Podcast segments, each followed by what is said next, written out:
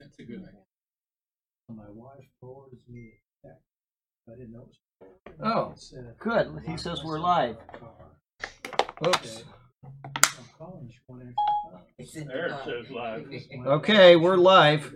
Got it fixed. Let me thank Sergio for that. Facebook changed some rules. We have no Facebook live stream, but YouTube is live. Okay, there we go. Okay, let me go ahead and we'll get started. We're a little bit late today. The streaming wasn't working, and Facebook has changed some rules, so we're not streaming on Facebook. But we're in, we got a couple prayer requests to say before we get started. We got Dean and Doris, who I mentioned last week. We're going to have a baby. Had a baby A-OK, but she had some real postpartum bleeding, and she's in recovery, and that was a day ago, so I assume she's still there. And then Roz is having continued problems from her hip replacement from back in May 2018. And I brought her up before, and apparently that is still bothering her. She's still limping, and she wants to be able to have the ability to do all the activities that she's done before. And then Mark and Becky are still having sickness and other trials, which are keeping them from the joy that they need. And then we have Clarissa emailed me this morning, and she's in need of finding a new job because of Brexit. That's been going on for a while with her, and still is not worked out. And then Mike is in pain. That's all I got this morning was an email from my friend Mike, and he says he's in pain and he'd like some prayers. And then Pastor Jacob in India has high sugar, and he's got a wound on his leg which needs surgery because of that. I guess he's diabetic, and you got to get them to quiet down. And he needs surgery also for diabetic retinopathy. Retinopathy, I guess is how you say that. Anyway, so he's got two problems with diabetes, which are bothering him. And then we got a couple visitors that just walked in, Vince and Pat from Maine. First time I've seen them. And we welcome you. Hope that you'll have a good time while you're here. They're staying in Sarasota for a month or so. And then we just had Steve, who is here every winter. He's in from Indianapolis, just walked in. And so there you go. We got all those prayer requests. And once again, we're apologizing for getting started late on the streaming, but some things have been changed. Huh? What's that? Oh, yes, Freda and Darla. Thank you very much. Freda and Darla, which I mentioned them on Sunday, but I need to mention them again today. Is both of them, Darla struggling with real problems with her teeth and other problems in her mouth. And then we also have Freda, who's just had some real bad pains in her back and elsewhere in her body. So let's go to the Lord and ask for all these people that we mentioned. Lord, you know every person we mentioned and all the others that are struggling with their trials. And Lord, it's just a very difficult time for some of these people. Some of them have had this going on for over a year now, some of them for several months. And Lord, we just ask that your hand be with them and help them through their difficulties and trials. And there are some people that are not here tonight and usually are here, so we're hoping that there's no problem at home and that there's not sick or anything. And Lord, anybody else that we failed to mention or that just is struggling with their own trials or troubles, we would ask that you would be with them and give them comfort through their trials. And these things are keeping them from being able to praise you as they would like to. And that's a difficult place to be because you're worthy of it, and we all know that, and it's hard when we can't reach out and just give you the glory you're due. And Lord, we would ask that this study would be a blessing to those who listen, and we just pray that it'll be something that maybe somebody will benefit from and be uplifted by. And so we pray that you will be glorified and that we'll be built up in your word, and we pray this in Jesus' name. Amen. Okay, we've got 1 Corinthians 15. So we're almost done with chapter 15 of 1 Corinthians, but what a marvelous chapter it's been so far. And we're in verse 44, so if you want to start just a little earlier in a paragraph or whatever. 42. So will it be with the resurrection of the dead. The body that is sown is perishable, raised imperishable. It is sown in dishonor, it is raised in glory. It is sown in weakness, it is raised in power. 44. It is sown in natural body, it is raised a spiritual body.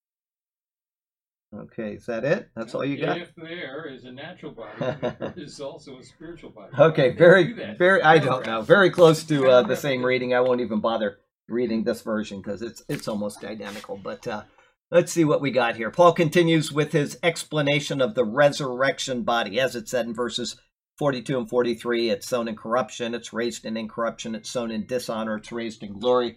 And he said, hang on one second, Sergio says, okay, I don't know what that is, but it's not important to that. Okay, and then in verse 44, he says it's sown a natural body, it's raised a spiritual body. So Paul continues with this explanation, still referring to the example of a seed, that he says that it is sown a natural body. Seeds are sown, the corrupt and weak bodies of the dead are buried. This is its natural state, and this is what is placed into the ground. Just like all of the animals of the earth, they live a certain amount of time, they age, and then they die and return to the soil from which they came. That's just the natural way of things. However, for the believer in Christ, the body that was sown will have a marvelous change. Burke was getting excited about that before the Bible class today. Paul says that it is raised a spiritual body. It has to be noted here that it does not say a spirit body. This would be contradictory to a literal bodily resurrection. The body which is raised is spiritual, not a spirit. Misunderstanding this or purposefully changing the intent and meaning, as for example the Jehovah's Witnesses do, leads to heresy. Christ was raised with a literal physical body.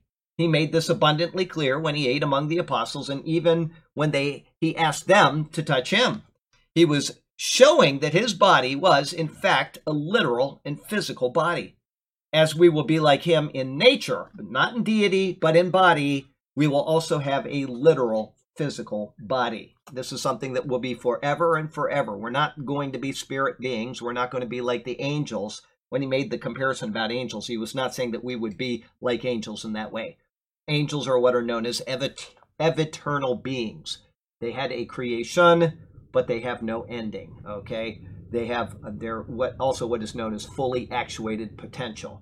They were created with potential that was actuated. They have no potential for change after that point. They're spirit beings, whereas humans are what we would call progressively actuating potential. That means that we have potential to do things, and then we actuate that, and we move on to something else. I've got the potential to chop off my foot, okay? If I did chop it off, then I would no longer have the potential to do that. I could have the potential to have it sewn back on, but, you see, my beard has the potential to get grayer than it is. My hair has, or my head has the potential to lose more hair than it already has. That's all potential. I have the potential to learn. I have the potential to get old. And we will always have that. We will always grow in age because we will be bound by time, because we will be in a created order, the way we were intended to be all along. Angels aren't like that. Angels are outside of the created order in the sense that they're spirit beings. They're eternal, okay? So we just need to make sure that we don't make that mistake because that's what the... Can we help you, ma'am? You're saying Eviternal, A-E-V-I-T-E-R-N-A-L, I believe. Eviternal. Yeah, anyway, I may have spelled that wrong because I'm trying to imagine it in my eyes, but it's very close to that. Anyway, so there you go with that. And we will not be spirit beings. We will be spiritual beings. All right, Christ was raised, as I said, with a literal physical body. Okay, to ensure that his words are perfectly comprehended, he repeats the thought, saying there is a natural body and there is a spiritual body. In an emphatic way, Paul is showing here that there are two bodies for the believer.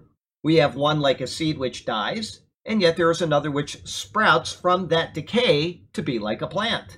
It is different in form, and yet it has all of the same life as the original. And that's important to understand because people will say, I've heard people say this, you know, they go to their pastor or priest when they were young and they say, am I going to remember the things I did when I die? And they say, no, you won't have any memory of that. That's completely incorrect. We will have all of the memory that we ever had in this life. We will remember why we needed to be redeemed. We'll remember the joy that we felt when we were redeemed.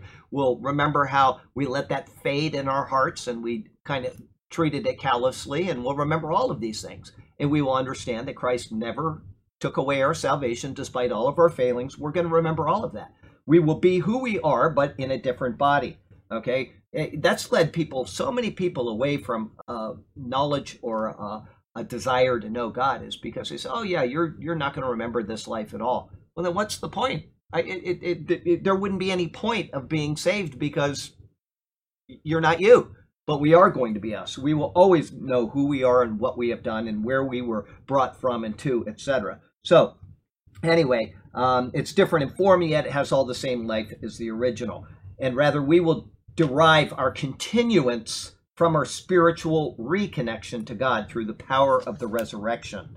And just a short analysis there, life application, what God has promised, he is fully capable of fulfilling.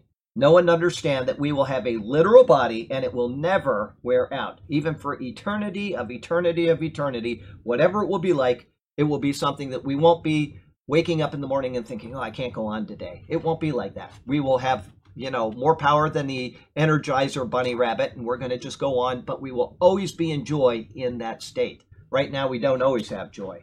As a matter of fact, I think it would be the exception rather than the rule. We have times of joy. We may have a lot of them, but I think in the most of the time, it's not joy. It's just life. It might be happy. It might be sad. It might be whatever, but it's not what we would consider real joy. But that will be unending. It will be a spiritual, not a natural body that we have in nature. All right. The use of the word body. The use of the word what? Body, indication that it's going to have. Absolutely, body. That's right. It's an indication that we will have something physical, and whatever it is that is planned, all we need to do when we think of what it's going to be like, and it's just an easy way of grasping it, is that we will be like we were originally intended to be. Everything that was at the beginning before the fall of man is what we can expect. And the hopeless nature of Adam and Eve after the fall shows us how wonderful it was for them. Okay, and how they desperately wanted to get back to that. And so whatever it is that they had lost, they didn't understand what they were losing when they lost it. And so this is what God has promised to bring us back to. It may actually be better, I don't know, but it will be comparable to what Adam and Eve had. It will be a life that can never end, and it will never end, because the difference between the Garden of Eden and where we are in paradise is that they had access to the tree of life and they didn't take advantage of it. We will have access to the tree of life, and we have taken advantage of it. It was the cross of Calvary. He is the tree of life.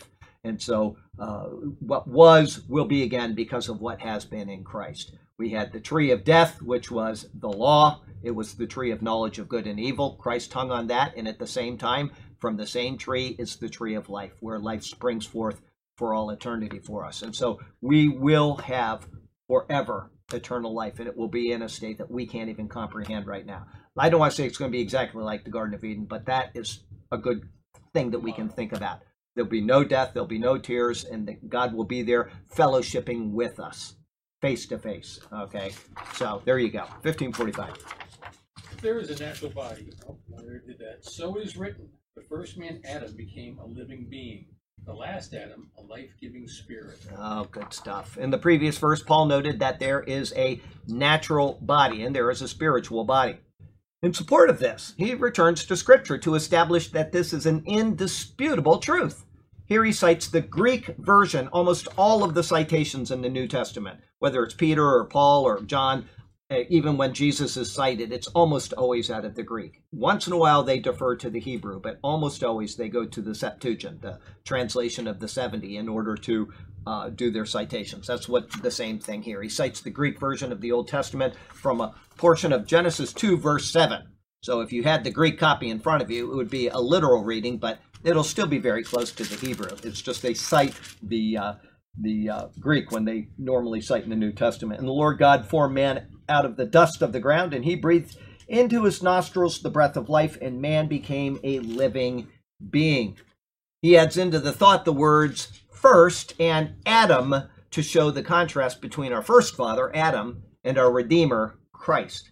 Even though Jesus isn't mentioned directly in this verse, it's obvious that he is substituting his name for the term the last Adam. It is similar to what he submits in Romans chapter 5, where he says in Romans 5, verse 19, for as by one's man disobedience, many were made sinners, so also by one man's obedience, many were made righteous. These contrasts are given to show us a distinction between our mortal human nature and our anticipated eternal nature through the work of God in Christ. God breathed life into the mortal man, Adam. At that time, there was no anticipation of death. But there is also the truth that he was fashioned from the dust and is thus closely connected to it. After his creation, he was told that there would be consequences for disobedience. The account goes on to show that he disobeyed and he died. This was a first spiritual death, a spiritual disconnect from God, and this eventually led to his physical death as well. In contrast to this very sad state, which is inherited by all of Adam's fallen seed, that's one of the points that we make time and time again throughout all of the epistles, is that sin is inherited. We need do nothing in order to be condemned. John 3:18. He who believes in the Son is not condemned. He who does not believe is condemned. Already. That's right, condemned already. There's nothing we need to do to earn hell.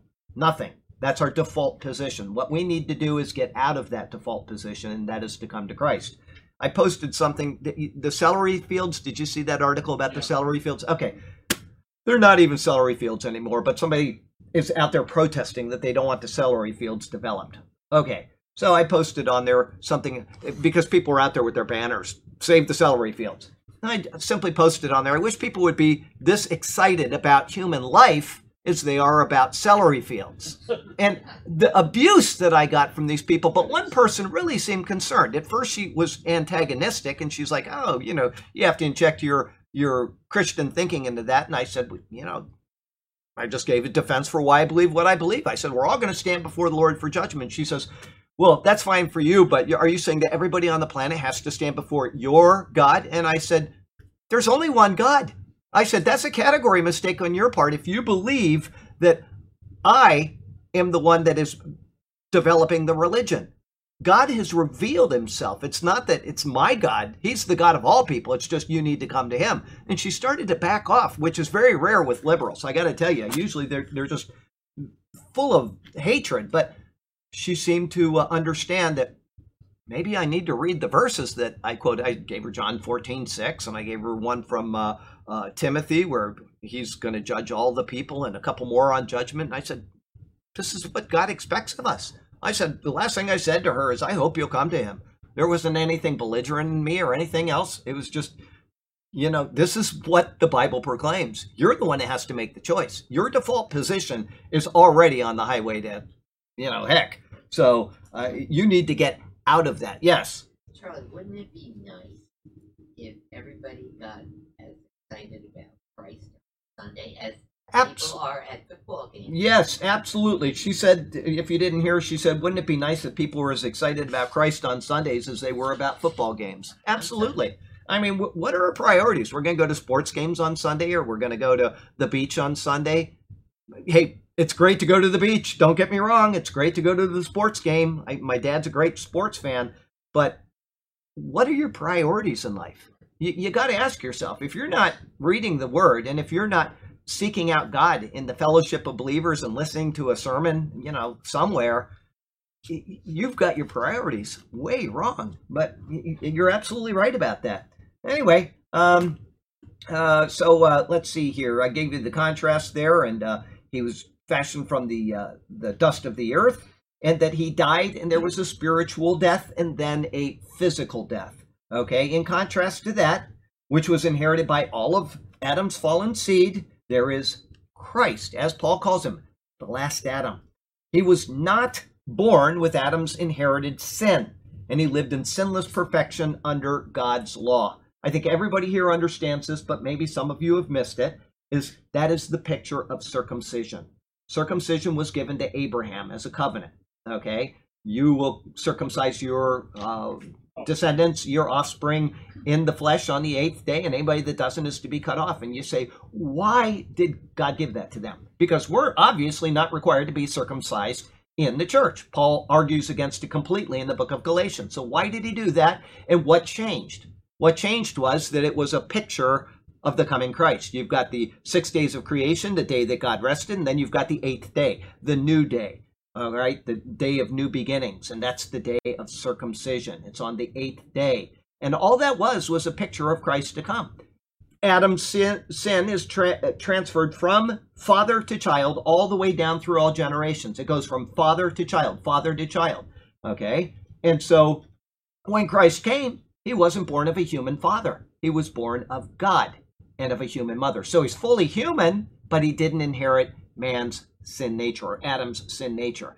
The line was cut. It was a picture of the cutting of that sin line on the eighth day, the day of new beginnings, okay? And so that is what happened in circumcision. That is what Christ came to fulfill, and that's why we don't need to be circumcised anymore, is because the line is cut in Christ. And Paul says, if you allow yourself to be circumcised, Christ will profit you nothing. You're a debtor to the whole law. Why? Because he is the fulfillment of those types and shadows and of the law of Moses. And people keep wanting to go back into the law. They keep wanting to go back into the law, and they keep bringing condemnation down on themselves. If people could just simply understand that everything was anticipating the coming of Christ, and in him is the fullness of all of those things, they wouldn't be doing these things. But we need to get that part of our theology straight, is that Christ has fulfilled the picture of circumcision. The line of sin is cut, and in faith in Christ, we move from Adam to Christ. We don't physically and actually do it until we die, but it is done in God's mind the moment that we come to Christ. Another argument for eternal salvation, by the way. Okay, so once again, having paid the price for sins of man through his death, he became a life-giving spirit, as Paul says. Paul speaks of this again in Romans chapter 8. He says there in Romans 8, verse 11, I'll start with 10, and if Christ is in you, the body is dead because of sin, but the spirit is life because of righteousness. But if the spirit of him who raised Jesus from the dead dwells in you, he who raised Christ from the dead will also give life to your mortal bodies through his spirit who dwells in you. Same concept. Paul is very consistent in his teachings, and that's what he's speaking about both in Romans and now again in 1 Corinthians 15. As Matthew Poole says of this verse, Adam was the first with respect of natural and carnal propagation. So Christ was the last head in respect of grace and spiritual regeneration. He was made a quickening spirit. Life application, we still bear Adam's fallen nature. Until this corruptible body is done away with, we struggle against the flesh and the weaknesses of this life. However, for those who have called on Christ, these things are already defeated and are only awaiting their final realization. Be fully confident that whatever weaknesses and temptations, remember that list I read at the beginning today, all these people with problems and weaknesses and trials and temptations, and whatever you face now, they will be done away with when Christ comes to change us and bring us to himself. And I know it doesn't make it any easier to tell a person, I'll pray for you, they're not healed, and they continue to struggle with all of their pains and trials, and they think, well, it's just words. It's not just words. It's words coming from Charlie Garrett. It's words coming from any of us when we say it's going to be okay and Christ has given us a better hope. It's just words. But if you apply them to yourself, if you think about them in the context of who you are in your struggles, who you are in your troubles, who you are in whatever's going on in your life, and you say, Christ has overcome this, it becomes real, okay? As I said, when I say it's going to be all right and Christ has something better for you, I understand. It may just go right over your head because you're miserable. But if you take those words and you apply them to yourself and say, I know that I have a better hope than this life. It doesn't matter if you're in a prison in China. It doesn't matter if you're suffering with cancer here. It doesn't matter. It will be behind you. I understand it matters in the temporary, but it does not matter in the long term. And you just have to keep reminding yourself of that. If you have faith in Jesus Christ, you should not let anything take away your faith in Jesus Christ. Not pains, not financial difficulties, nothing. But that is something you have to get from yourself internally. I can't interject it into you. Jim can't inject it into you. I said interject the first time. We can try. That's all we can do is try to remind you of the hope that you once possessed and that you need to reestablish in your heart. It is true. It is reality. It's not just something that these people wrote and, you know, I could go to another religion and find more comfort and solace. You will not. This is the only hope of man, and it is a real hope that we have. It is the hope of Christ in us, okay? It's the hope of glory. So try to apply that to yourself when you're struggling with these things. And then at the same time, You got 10 million other verses that you can also think about. What did Paul say? I asked 3 times for him to take it from me, and he said the divine answer came back.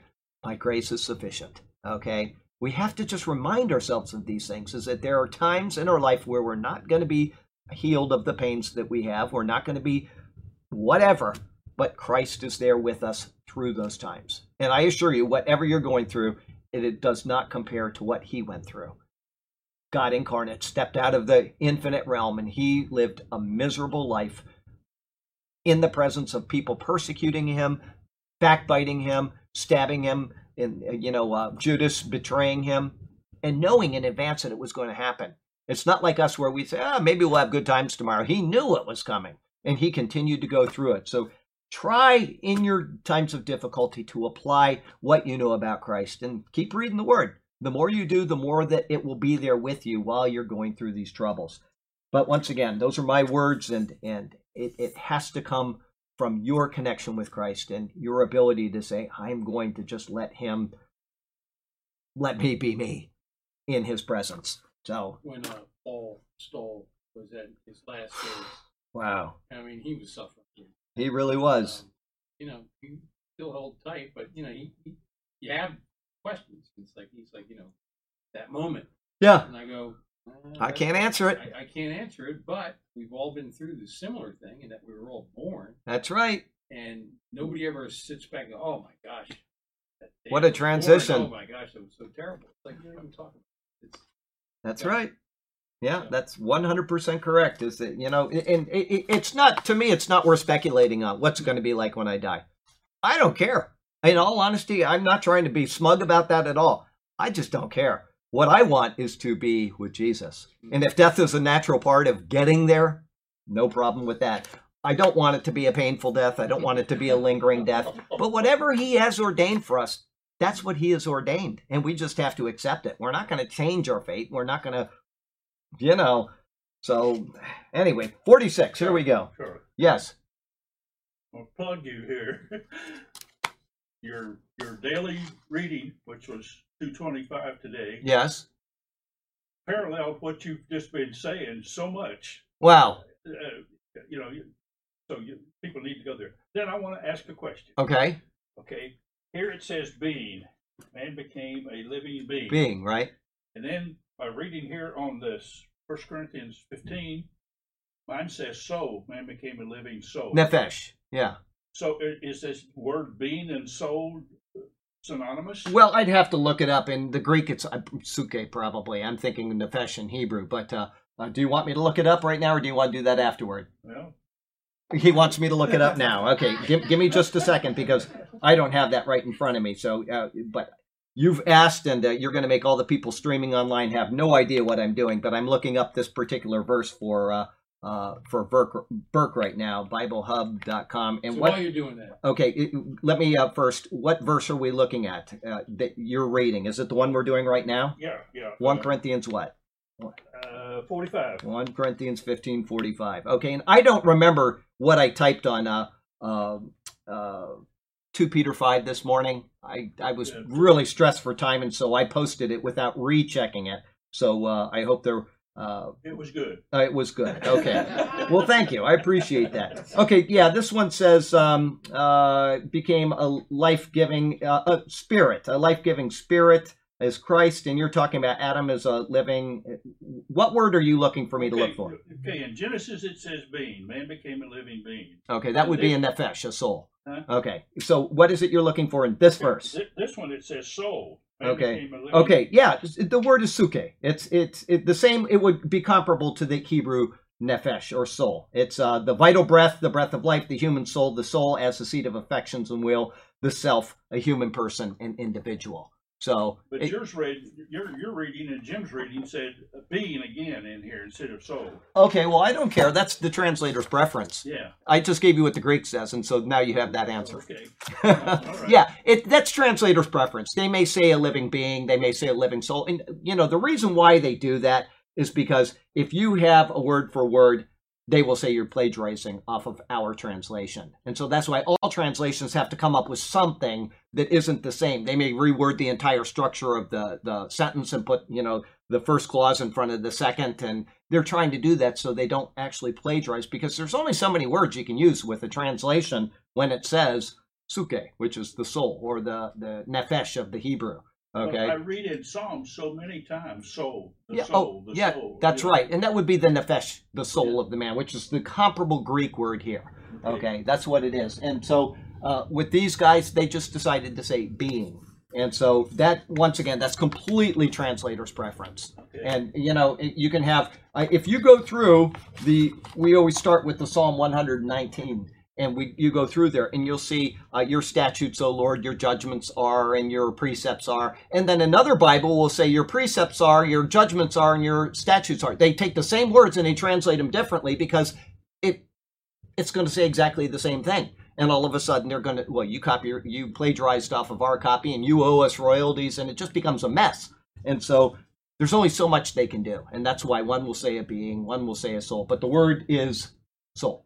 That's what you're looking for. Okay. So, and I know that's kind of complicated, but, you know. So I wonder if the tribes in New Guinea have attorneys that are going to be watching to see if... Oh, absolutely. I'm sure they do. Yeah, make sure that Ray doesn't plagiarize somebody in his translation of the Bible. Okay, so here we go. We got 1546.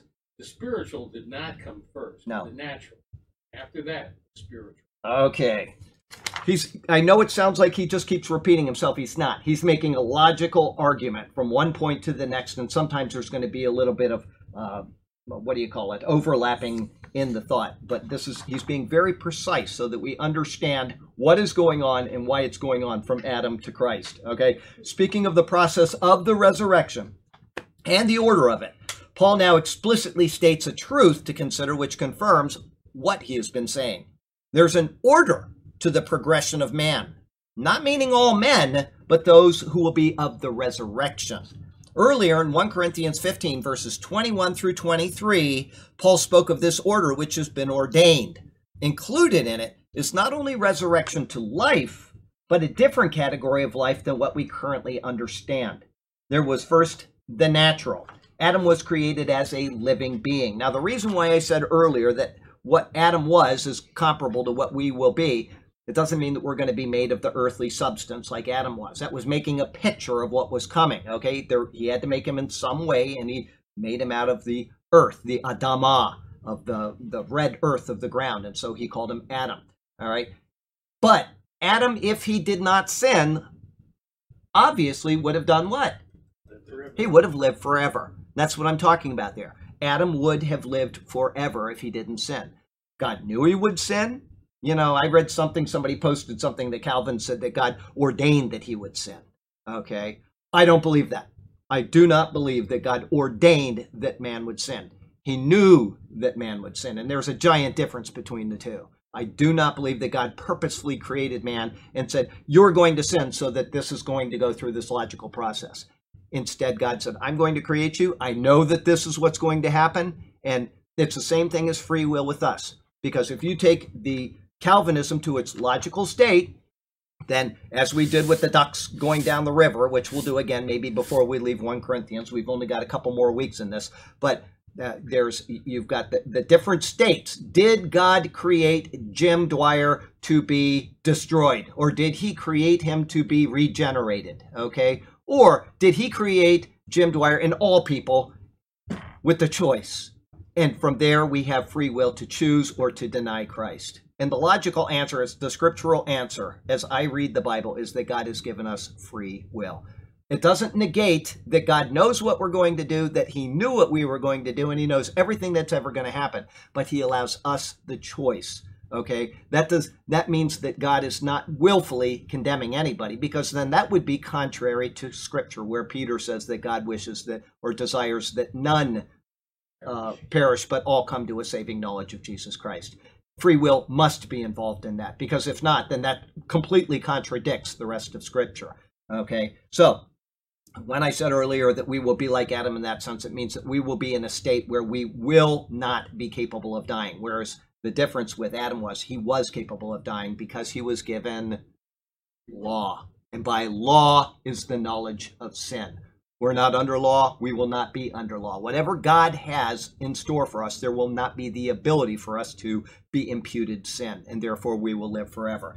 Otherwise, if we have some type of law that we could violate, then we could, and we would most certainly violate that law, and we would be condemned after that. If we had eternity to blow it, that's absolutely right. So whatever the state is like, and I'm not going to try to guess what heaven is like outside of the few things that the Bible tells us about it, but it will be something on a completely different category than what we know now. Completely, and it'll be, you won't be dissatisfied. We can all be assured of that. So he spoke of the order there. Adam was created as a living being, being brought from the dust.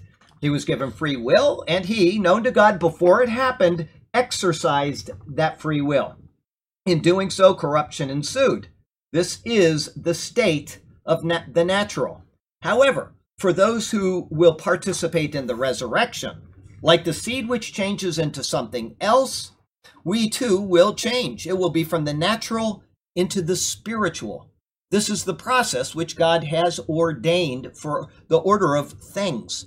Whereas the natural was of decay and death, the spiritual will be of eternal vigor and life, which is good news for all of us. Life application. What we perceive now will be put away in something far better than we can imagine will replace it. What is coming? It will be glorious. That's all I can tell you. It will be absolutely glorious. Look at, she's smiling back there. Okay, 1547. The first man was of the dust of the earth. The second man from heaven. Okay. Yes, the first man was of the earth, made of dust. The second man, okay, is the Lord from heaven. That one didn't say the Lord. There you go. That was the difference I saw. Paul has been speaking of the body of belief. He's reading from the Alexandrian text. I'm reading from the Byzantine. And I'm just showing you the differences as we go through it. And that way you can understand. You know, that King James and New King James, Robert Young's, and some others are based on the Byzantine. And then, you know, the NASB and the NIV and blah, blah, blah. They're off of the Alexandrian. There will be some differences. None of them will make theological differences, okay? I know King James only people will say, oh, well, they take the blood out of this verse. Well, guess what? They put the blood into other verses that the King James and the New King James don't include, okay? We got a couple in Colossians like that. And so the blood is stressed in both of them, all right? Anyway, Paul has been speaking of the body of believers in their current state, as well as their bodies to come. He continues with that now. To complement what he has said in the previous verse, he enters this thought. Speaking of Adam, he says, the first man was of the earth, made of the dust. Adam is wholly earthly. He came from the earth, and his body is suited for life on the earth. The earth is perishable, and thus Adam is also perishable. In contrast to this is the Lord Jesus. He is called by Paul here the second man. Paul is not saying that Adam existed before the Lord, but that in the order of redemptive history, and thus the order of the body of the believer, we follow this pattern. Even Jesus followed this pattern, coming in human flesh and participating in his creation. It is the pattern which Paul is focusing on. In other words, when Christ came, this is God incarnate. He is the Logos of God, the Word of God. When he came into the stream of humanity. He put on garments of human flesh. All right, that's the point that Paul is making. First came Adam, next comes Christ. First came the natural, next comes the spiritual. First came the earthly, next comes the heavenly. The Greek gives extra hints concerning the nature of the heavenly body. Citing Myers, Vincent's Word Studies notes that no predicate in this second clause corresponds to the earthy of the first half of the verse, because the material of the glorified body of Christ transcends alike conception and expression. This phrase includes both the divine origin and the heavenly nature, and its reference, determined by the line of the whole argument, is to the glorified body of Christ, the Lord who shall descend from heaven in his glorified body. Okay, that was Myers' comment, which was passed on through Vincent's Word Studies. To Paul, it is an axiom that Adam stands as the representative of the entire earthly human race. He was created and earthly, and thus all who issue from him bear that same image. Every one of us. It doesn't matter how pretty we are. It doesn't matter how intelligent we are, it doesn't matter. We all bear Adam's image in some way or another. All right. Likewise, the Lord Jesus, he is the head and the representative of all of his spiritual children. Therefore, we, meaning believers in Christ, will participate in his heavenly nature, just as we have participated in Adam's earthly nature. John gives us an insight into this in his first epistle, which is 1 John chapter 3 and in verse 2. We'll read verse 1. That behold, what manner of love the Father has bestowed on us, that we should be called children of God. Therefore, the world does not know us, because it did not know him.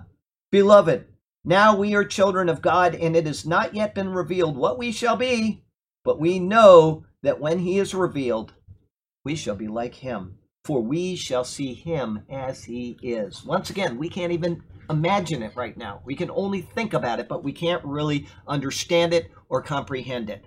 All right? Life application. As surely as we bear Adam's image, because we are of Adam, we shall bear Christ's image, because we are now in Christ. Once again, people that are struggling with afflictions, people that are, whatever one I read here, you know, we've got hip problems and we've got sicknesses, we've got a baby, the mother is having postpartum bleeding, we've got all these things there, all right? Those things are temporary, they are earthly, and they are things that we have to pass through in order to become like Christ. We're in this body, it's just a part of who we are, so we need to keep thinking about what God has in store for us. And that's the hope that we possess, and that's the hope that actually drives missionaries around the world. It's the hope that drives people down to the projects on Saturday morning. It's the hope that has people, you know, spend their whole life pursuing God and telling others about Christ. It's because not of this life. If this was all we had, as Paul says, let us eat and drink, for tomorrow we die. You know, but that we have something that transcends this worthless existence. So don't despair. Be prepared to be amazed. Okay, 1548. As was the earthly man, so are those who are of the earth. And as is the man from heaven, so are those who are of heaven. Okay, to show you the difference in translations here, okay?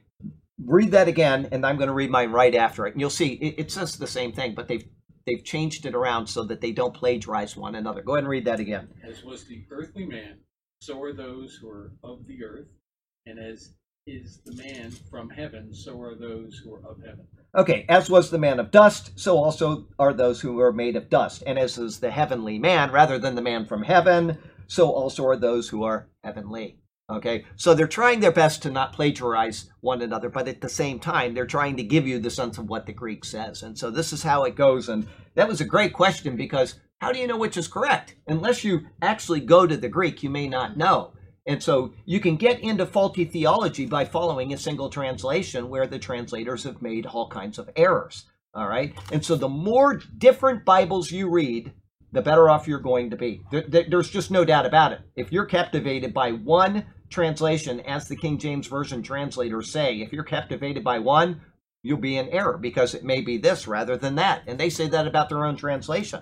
Okay, they tell people a diverse body of translations is good for knowing the content and subject of Scripture. They go through all of the logical arguments telling you why you should do this, but even then, unless you have the Greek or Hebrew next to you, and I'm not saying you need to know those languages, but you may have a question like Burke did. Is it a being or is it a soul, and which one is it, and how do we know?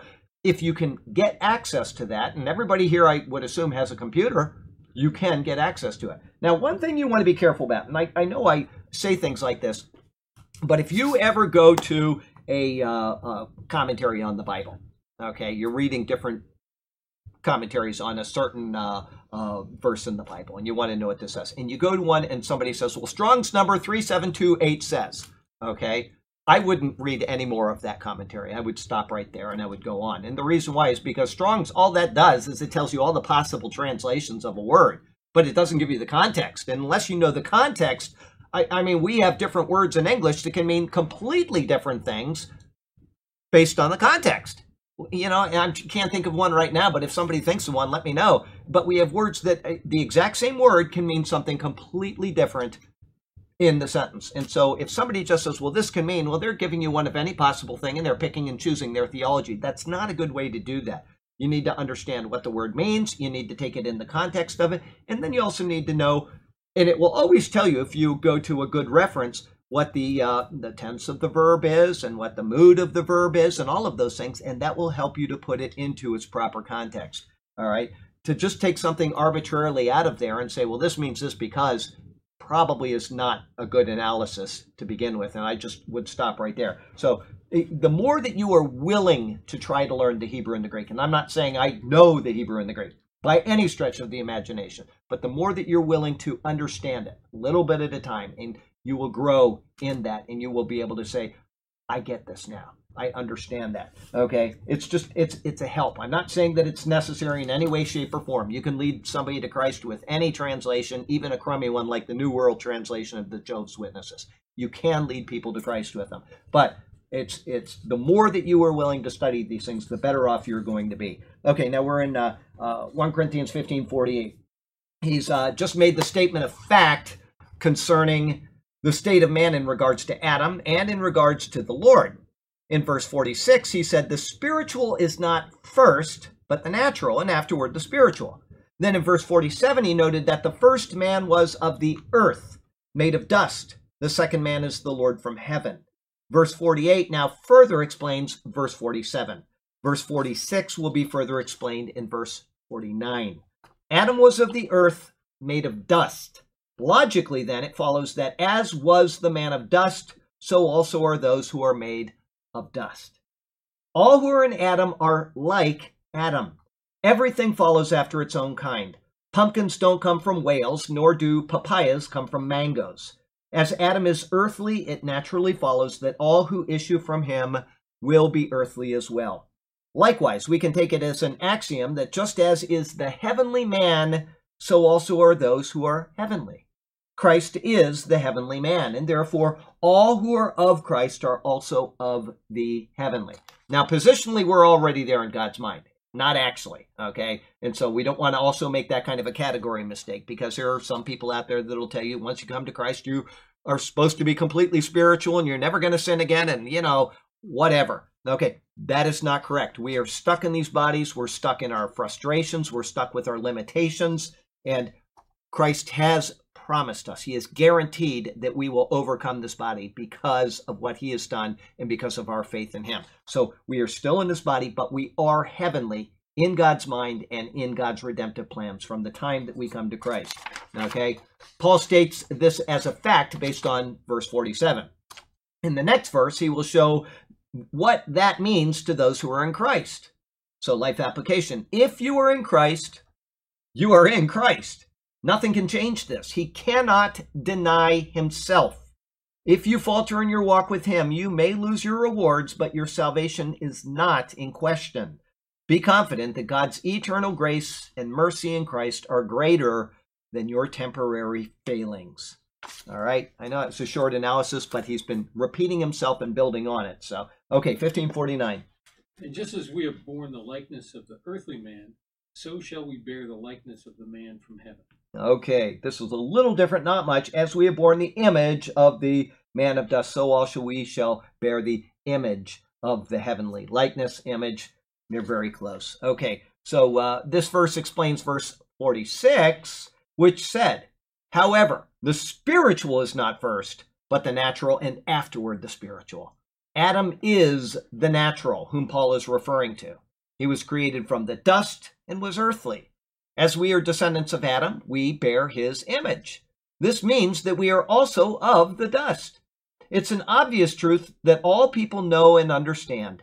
When our lives end, we quickly decay and return to the earth from which we came. But there's good news for the believer in Christ. As Paul says, just as we have borne the image of the man of dust, we shall also bear the image of the heavenly man.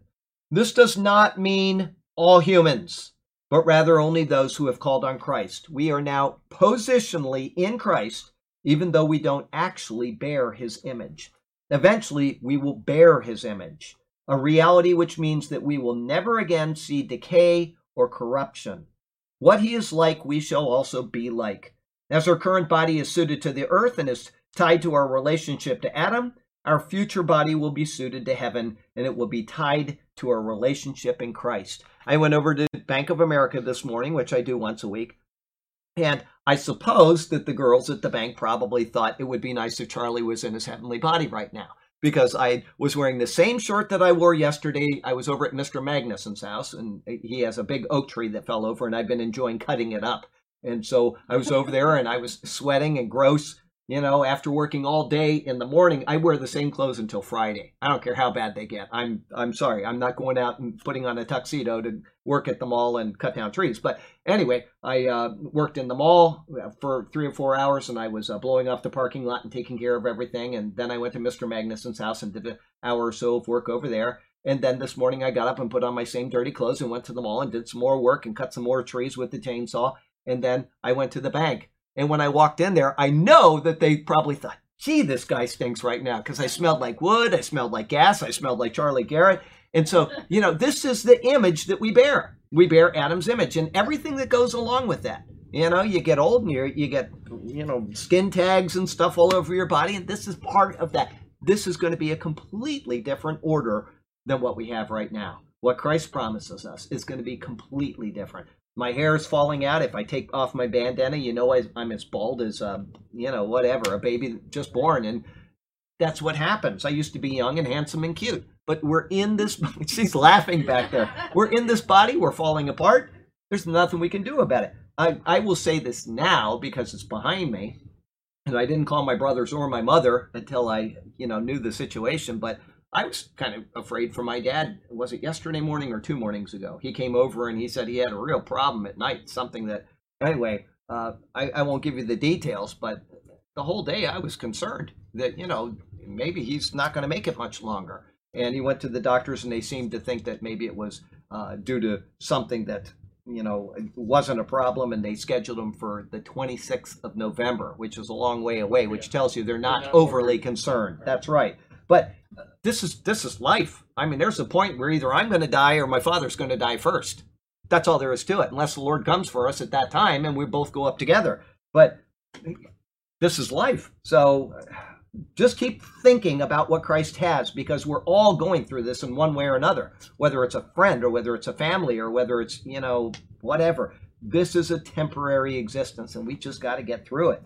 It should be noted that some translations here say, let us bear rather than we shall also bear. Let me read it here. It says here, and as we have borne the image of the man of dust, we also shall bear. Okay? Where some of them say, let us bear the image of the heavenly man. Okay? This comes from a variant reading in some manuscripts, but this does not flow with the rest of Paul's words in the surrounding verses. He is not exhorting us, but rather teaching us.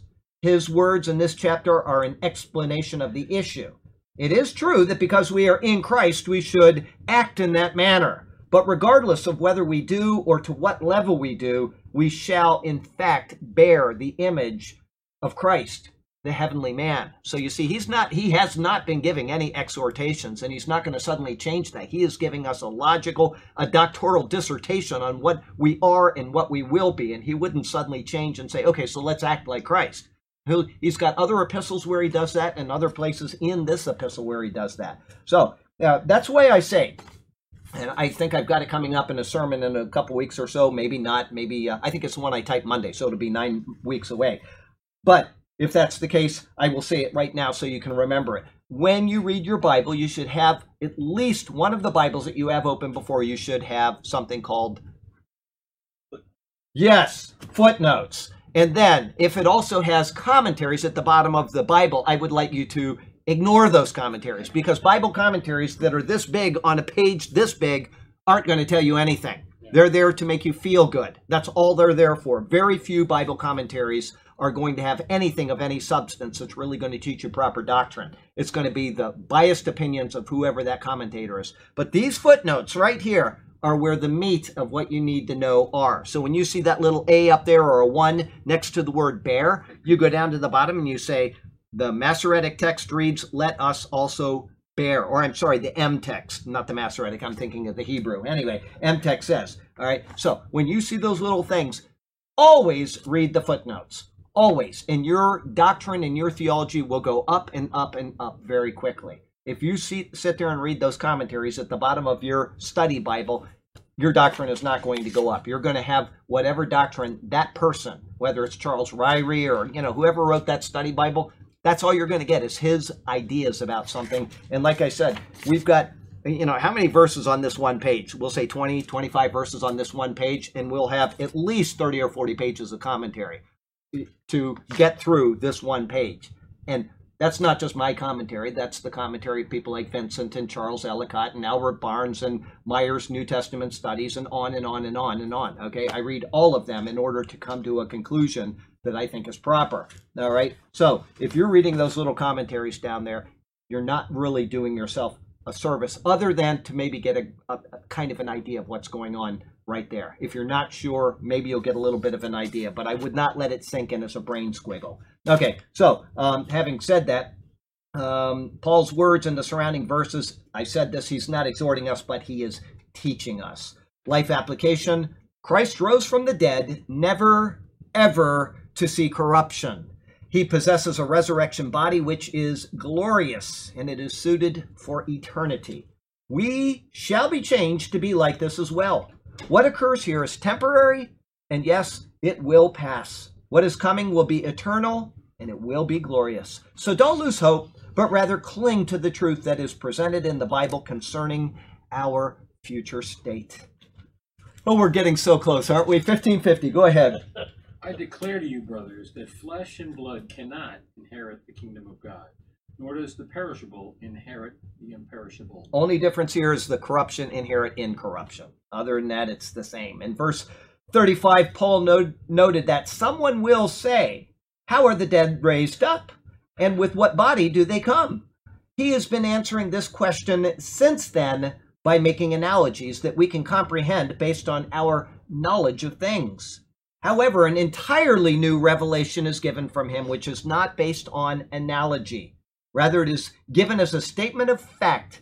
His words, "Now I say, brethren," mean that he is being adamant about his thoughts, and they are words directed specifically and only to believers. Now, it doesn't mean that they're not addressed to people that are non-believers that are curious about what will happen to believers, but they have to be a believer before this comes about in them. Okay? Flesh and blood is a term which is set against flesh and bone. According to Genesis 9, verse 4, and a principle taught many, many times after that in Scripture, the life is in the blood. When Jesus died on the cross, his blood was shed. This was the necessary evidence to prove his death. After the resurrection, he used the term flesh and bones when showing himself to the apostles. That was done in, let me take you to Luke 24. And he says there in Luke 24, we got pages flipping all over the place here. Luke 24, and in verse 39, he says, oh, where are we? Behold, my hands and my feet, that it is I myself, handle me and see. For a spirit does not have flesh and bones as you see I have. How the Jehovah's Witnesses can take that verse and completely brush it aside and say that Jesus Christ was raised a mighty spirit being, he was not a physical being, is incredible. It's literally, that you could dismiss maybe that he ate, you know, fish. Well, he's a spirit being, but he just did that. When he says specifically, behold my hands and my feet, that it is I myself, handle and see, for a spirit does not have flesh and bones, as you see I have. I don't know how anybody could make the mistake that it doesn't say what it says, but they do. This same basic terminology was used by Adam and Eve, guess what, when they were created back in Genesis chapter 2.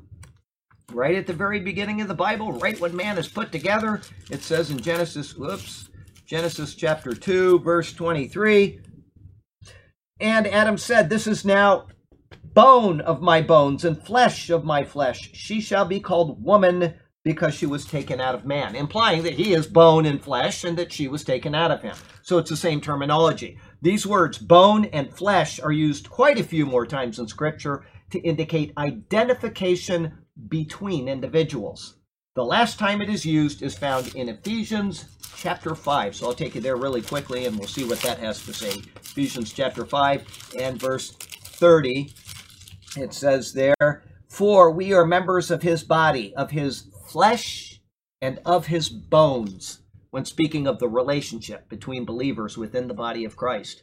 However, the words flesh and blood are used when speaking of Jesus' earthly ministry, a ministry which is now complete. That is found explained in the book of Hebrews. Man, what a marvelous book. I'm telling you, Hebrews is such a treasure. Hebrews chapter 2 and in verse 14, it says, "For we have become partakers of Christ if we hold the beginning of our confidence steadfast to the end." While it is said, I'm in chapter 3. I need to get into verse 2 to be in the right verse, people. "Inasmuch then as the children have partaken of flesh and blood, he himself likewise shared in the same, that through death he might destroy him who had the power of death, that is the devil." Okay? The flesh and blood is corruptible, and this state cannot inherit the kingdom of God.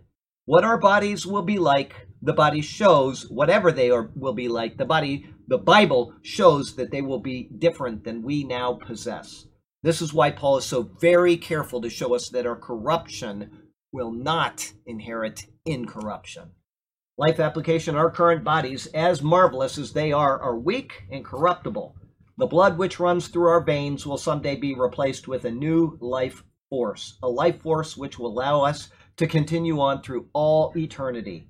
Hold fast to the truth that God has it all under control and that what he has promised will come about just as written.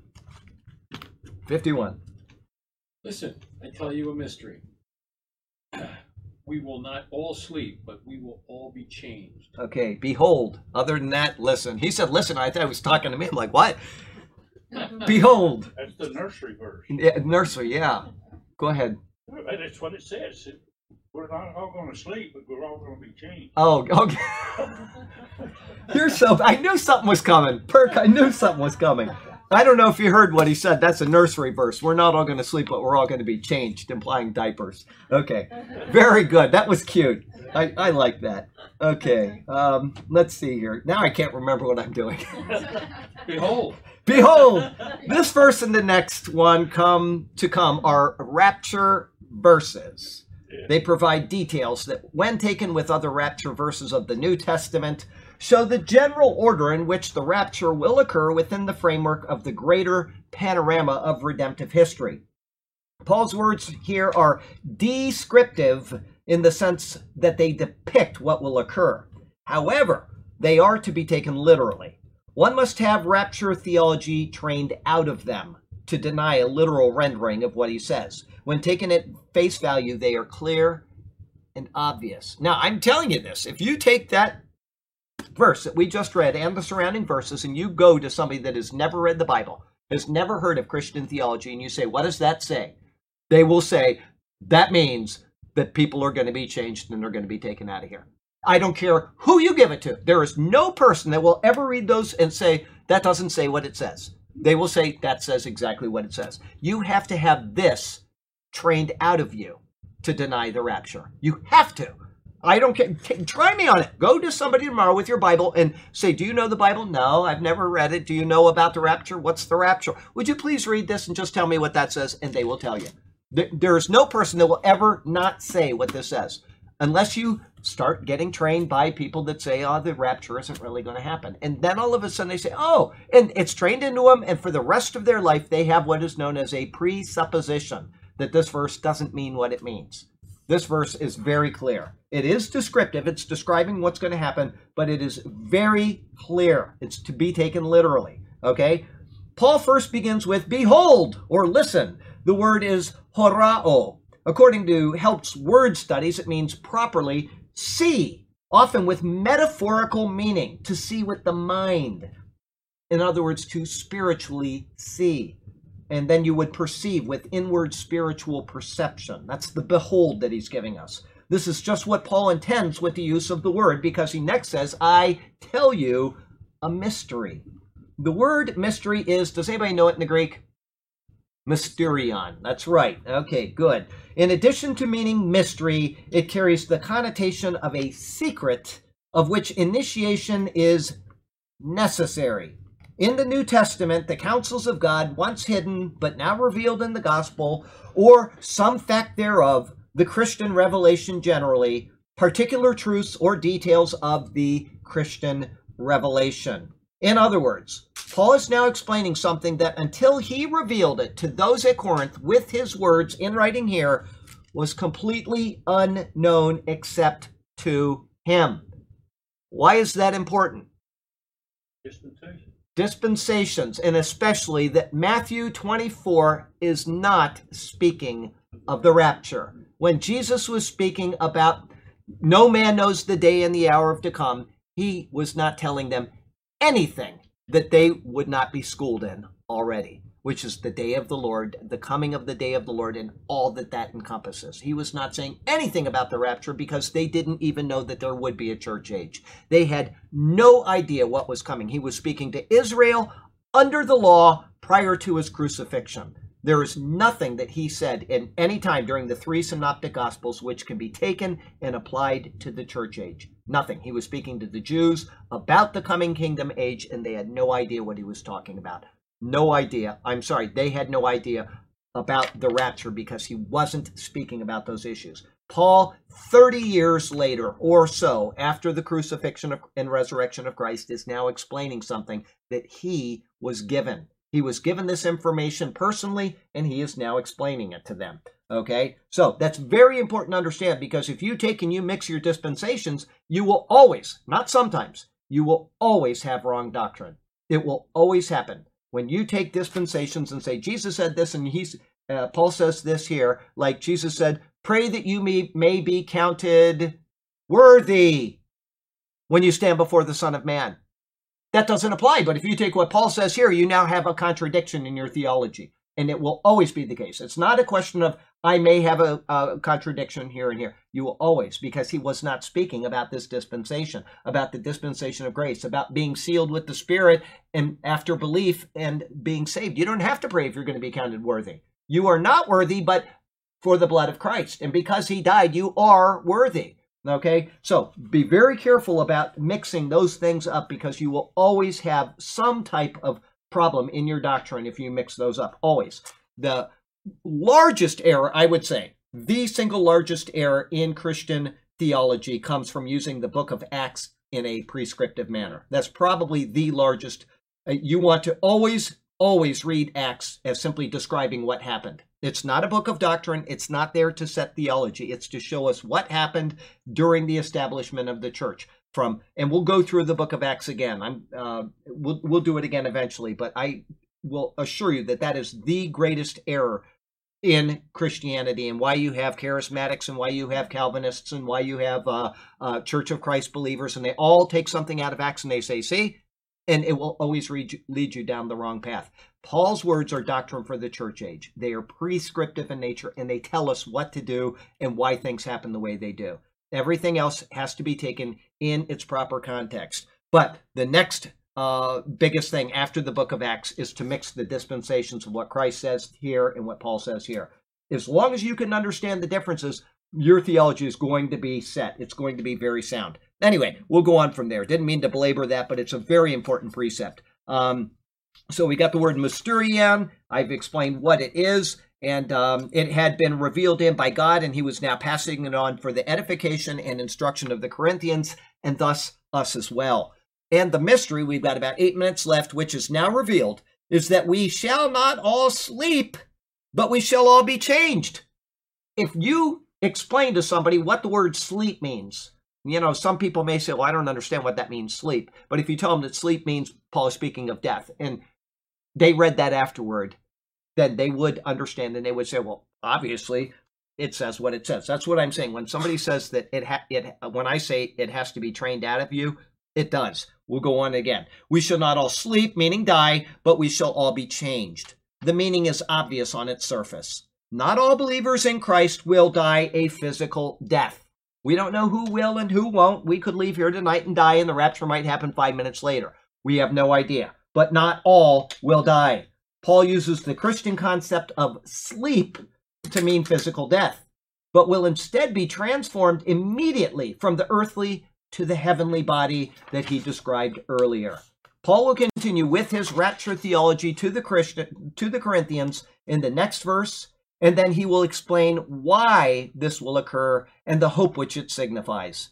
In this, other than the fact that there will be living Christians at the time of the event, no specifics concerning that timing are given in this epistle.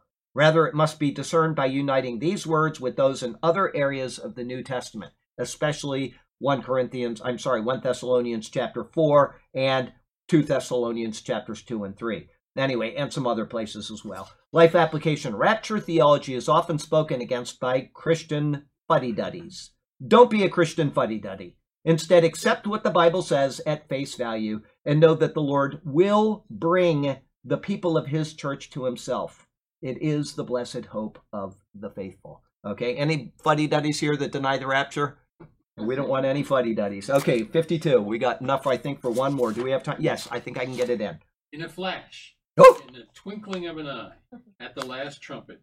For the trumpet will sound, the dead will be raised imperishable, and we will be changed.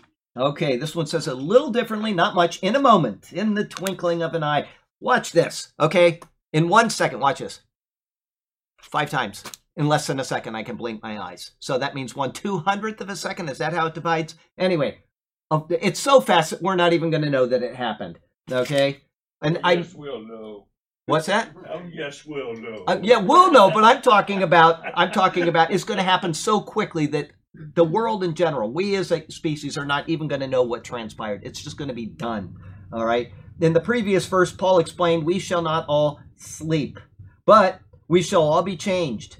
Now to provide detailed insight into this marvelous event, he says that it will come about in a moment. The word he uses is atomos. Anybody? Atom. That's right, A-T-O-M, which is where we get our word atom from.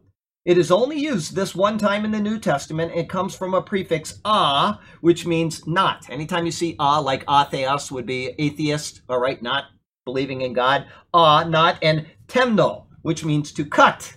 Thus, it indicates a moment of time, which is indivisible. It's an indivisible instant. In explanation of that, he further defines what he means by saying, in the twinkling of an eye. Once again, 5 times, in less than a second. Okay, it's so quickly that we can't even imagine it. The word used to describe this is also used only this once in the New Testament. It is rife. It means a glance, a twinkle, or a flash of the eye, a rush of wind, or a flame, or any rapid movement. It comes from another word, ripto, which indicates to throw, or to cast, or to toss, or to set down, or maybe to pass. It is thus an event which occurs in one combined action without any delay and nothing to hinder it. A person can blink, as I showed you, their eyes 5 times in a single second. So fast is this that the brain doesn't always register events which occur so quickly as they flash by. This is the rapidity of the event which is coming. It will be as if a door is opened, we are taken, and then the door is closed before those around us can even perceive what occurred. Then the timing of the event is given for us. Nobody can say that we can't know when the rapture will occur. The fact is that we have been told in advance that it will be at the last trumpet. Far too often this is used by students of prophecy to indicate that this sudden event will occur at the 7th trumpet judgment of Revelation.